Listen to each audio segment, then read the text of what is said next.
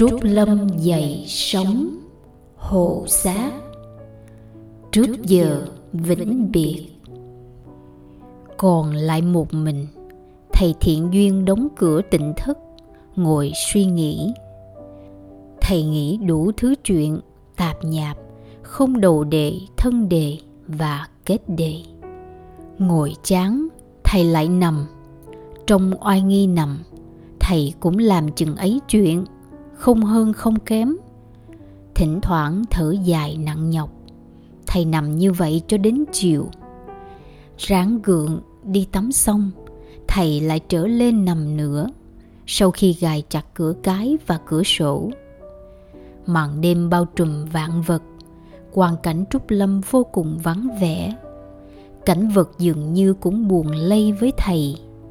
Gió không thổi, sóc không kêu côn trùng im tiếng. Những bụi trúc quanh tỉnh thất cũng đứng yên, bất động. Thầy thiện duyên cũng cầu xin cho tâm hồn mình được yên như vậy, nhưng bất thành. Ngay lúc ấy, bỗng có tiếng chân người. Thầy lắng tai nghe, thì tiếng chân ấy càng gần và có đến hai người. Thầy đề cao cảnh giác, bỗng một người cất tiếng thôi nhầm rồi, cô dẫn tôi đi bậy rồi. Ngay lúc ấy có tiếng trả lời, không nhầm đâu, đây nè, đây là tỉnh thức của thầy thiện duyên, chứ bậy sao được? Thì ra, tiếng nói của hai người nữ. Nhưng tại sao họ tìm đến ta trong giờ này? Thắc mắc trong lòng, thầy càng im hơi nín tiếng, chú ý theo dõi. Nhưng lạ quá sao mà vắng bặt thế này? Thường thì thầy không đi đâu giờ này cả. À có lẽ thầy đang ngồi thiền. Lên gõ cửa thử xem. Tôi không dám, thầy rầy chết. Không sao đâu, nếu sợ bị rầy, cứ khai tên tôi. Tôi không dám đâu. Hai người cùng im lặng. Một lúc sau, có tiếng nói trở lại. Thôi, được rồi để tôi kêu cửa. Thầy thiện duyên lấy tay rờ lại khoen cửa. Thầy đã gài kỹ. Thầy yên lòng chờ đợi. Có tiếng chân từ từ bước lên thang và không lâu có tiếng gõ cửa. Im lặng. Một lúc, tiếng gõ cửa mạnh hơn. Vẫn im lặng. Có tiếng người dưới đất nói vọng lên. Thử đẩy cửa xem nếu có gài bên trong, tức là có người. Người trên làm theo, và khi biết rõ có người bèn lớn tiếng gọi, sư huynh ơi! Sư huynh ơi! Thì ra tiếng gọi của ly lan, tiếng gọi như thiết tha cầu khẩn, như uất ức nghẹn ngào. Trước cảnh ấy, thầy thiện duyên vô cùng khổ tâm. Thầy ước nếu có cánh, thầy sẽ bay đi ngay lập tức. Trong khi ấy, tiếng gọi sư huynh sư huynh, càng ai oán hơn. Không thể tiếp tục im lặng, thầy sẵn giọng. Ai đó, làm gì đến chùa quấy rầy trong đêm tối? Muội là ly lan đây mà, bộ sư huynh không nhớ tiếng muội sao? Ly lan nào? Ở đây không có ai tên ly lan có tiếng thở dài và tiếng nuốt nước miếng nén cơn xúc động muội là ly lan con ông bá hộ đa phúc ở Savatthi. Sư huynh không nhớ muội thật sao? Cô ấy đã mặc áo cưới, lên xe hoa, về nhà chồng, vui duyên mới với công tử trực hạnh rồi mà. Cô ta làm gì có thì giờ đến rừng trúc này được? Có tiếng nói cùng với tiếng nấc, nghẹn ngào, đứt quãng. Sư huynh không biết rõ sự thật. Sư huynh đã hiểu lầm tất cả muội xuất gia làm tỳ kheo ni và theo gót sư huynh đến đây cũng chỉ có một tâm nguyện là để nói hết sự thật ấy cho huynh nghe để huynh không còn hiểu lầm muội nữa. Bần đạo không muốn nghe sự thật đó đâu. Vả lại, sự thật ấy bần đạo đã biết quá rõ ràng. Vậy chớ không phải vì sự thật ấy mà bần đạo trôi dạt đến nơi đây sao? Sư huynh chưa hiểu sự thật. Nếu huynh hiểu, thì huynh đã không rời bỏ sa vát thi. Xin huynh bình tâm để mũi kể huynh nghe. Vô ích, hoàn toàn vô ích. Nếu cô muốn kể thì cứ kể, nhưng bần đạo sẽ bịt kín hai tay. Ngay lúc ấy, Lì Lan ré lên khóc thật to, khóc như chưa bao giờ được khóc. Khóc một lúc, nàng kể. Ly Lan này không biết kiếp trước đã làm chi nên tội mà khiến kiếp này gặp hoàn toàn những chuyện cay đắng trái ngang chịu đựng đến nay đã gần kiệt sức. Vì ai mà thân gái phải trung chuyên? Bỏ mẹ, bỏ nhà, bỏ cả tài sản, trải bao gian khổ hiểm nguy, nắng mưa giải dầu thế mà, đến khi trùng phùng, chẳng những không chút đoái tình mà còn phủ phàng chối bỏ. Kể đến đây, nàng lại khóc to hơn. Thấy chuyện bất ổn thầy thiện duyên thay đổi chiến thuật. Ly lan ơi, nếu muội còn thương tưởng huynh, thì hãy nghe lời huynh và trở về ni viện ngay tức khắc. Lời nói của thầy thiện duyên hoàn toàn có hiệu quả. Tiếng chân hai người xa dần, tiếng khóc của ly lan cũng nhỏ dần, và cuối cùng cũng chỉ còn không khí im lặng của đêm trường và tiếng nhịp tim đập của thầy thiện duyên đập mạnh từng hồi nặng nhọc. Suốt đêm ấy, thầy phải quyết tử bám trụ vào điểm tựa duy nhất là hình ảnh từ bi vô lượng của đức phật để khỏi bị trận bão ly lan xô ngã. Và theo kinh nghiệm mấy lần trước, thì trận bão sẽ còn tái diễn dữ dội hơn. Cho nên sáng hôm sau vừa thấy sức bão giảm tốc độ. Thầy liền ôm bác đi khất thực và thay vì về chùa, thầy thẳng lên động đá Sukarakata. Khi Đức Phật còn ngủ tại Trúc Lâm, thì thỉnh thoảng Ngài cũng đến tịnh dưỡng tại đây vì vị trí của động hội đủ những yếu tố thuận duyên. Không quá xa trúc lâm, không quá cao, không quá thấp và có nhiều loại cổ thụ bao bọc chung quanh không khí vừa mát, vừa sạch, có suối nước ngọt để uống và không có thú dữ.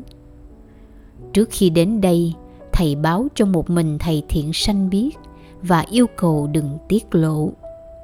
Nhờ vị trí của động đá hợp cảnh hợp tình, nên thầy thiện duyên cảm thấy tâm hồn từ từ bớt dao động.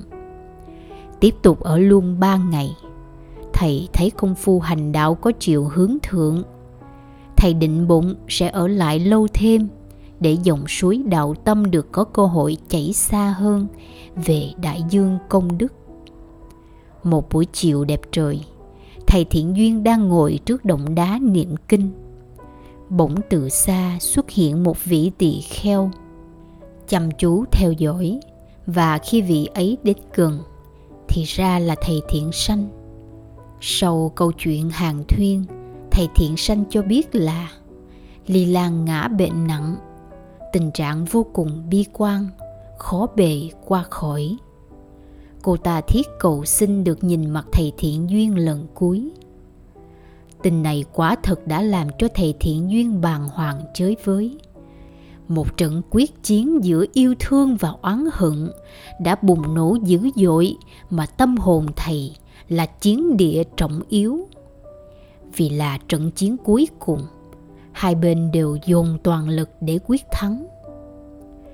Bên yêu thương thì huy động toàn bộ tình cảm, nghĩa ân, những cử chỉ ân cần giúp đỡ những món quà đậm đà yêu thương những kỷ niệm ngọt ngào thi vị những đau đớn thân thể mà ly lan phải chịu đựng vì thầy những đọa đầy cơ cực trên dặm đường tìm kiếm những hy sinh cao quý có một không hai trong việc cứu mạng thầy.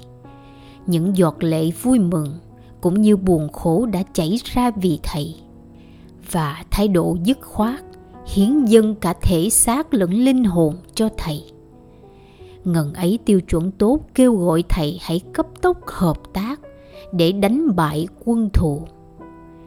Nhưng bên oán hận cũng không chịu kém thế địch cũng có những trợ thủ vô cùng nguy hiểm, như nhân phẩm bị xúc phạm, tự ái bị thử thách, nghĩa ân bị khinh thường, tình yêu bị lường gạt, lòng chân thành bị mỉa mai, tình thủy chung bị chối bỏ. Tất cả những tiêu chuẩn ấy cũng réo gọi thầy liên thủ để đánh lại đối phương. Cuối cùng tiếng gọi của yêu thương vẫn thắng thế. Thầy dặn thầy thiện sanh về trước, báo tin thầy sẽ đến. Trước khi đi, thầy thiện sanh không quên thúc hối. Xin thầy hoan hỷ đến thật gấp, kẻo không còn kịp nữa.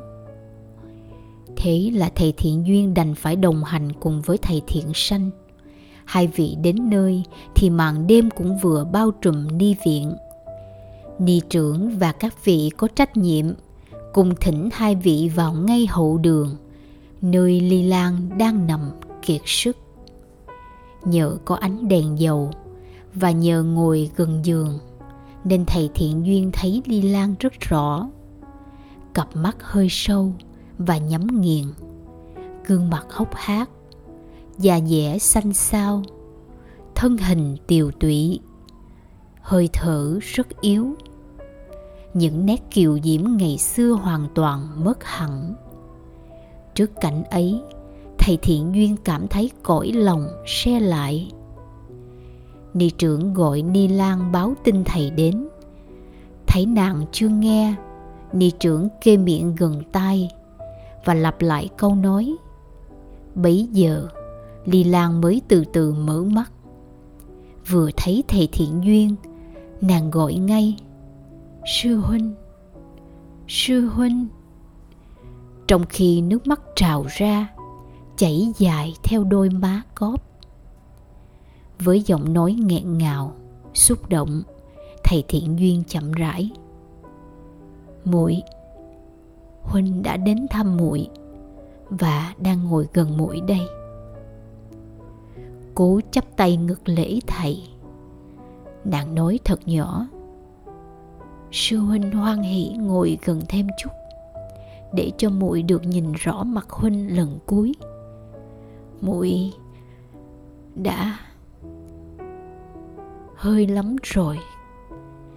Thầy thiện duyên cố nén giọt lệ thương tâm, kéo ghế lại gần, trong khi tự tay cầm chiếc đèn dầu vừa rọi gần mặt, vừa nói, muội huynh đang ở ngay trước mặt muội đây.